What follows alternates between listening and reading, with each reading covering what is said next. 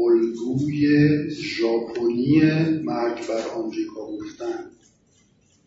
وقتی که ما اهانت می‌کنیم پرچم آتش می‌زنیم نه دستاوردی برای خودمون داره فقط بیرونی ها رو تحریک می‌کنه که بیشتر به ما فشار وارد کنن.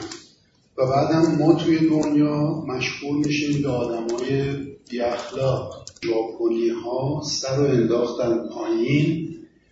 بنیه تولیدیشون رو ارتقا دادند و به شرحی هم که اشاره کردن ارتقاء بنیه تولیدی یک امر صرفا اقتصادی نیست. بیش از آن که اقتصادی باشه سیاسی اجتماعی فرهنگی و امنیت ملی تغییر نگرش.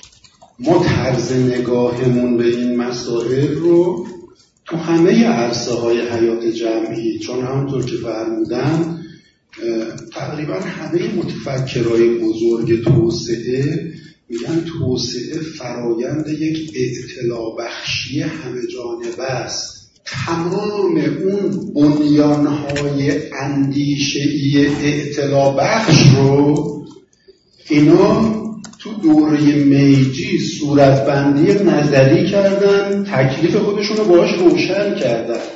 ما الان هیچ کدوم از اون بنیانهای اصلی اندیشه ای رو تکلیف اون رو روشن نکردیم.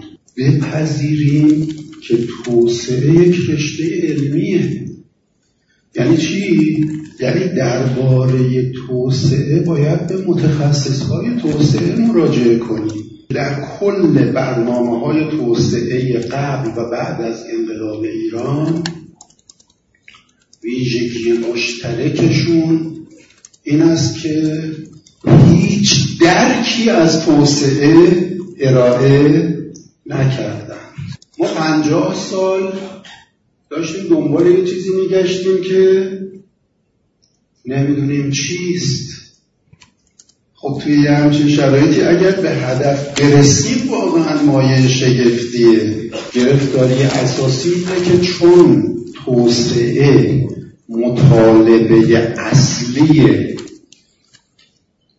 حکومتگرهای ما نبوده نظامهای آموزشی و پژوهشیمون هم چنین معمولیتی بهشون داده نشده.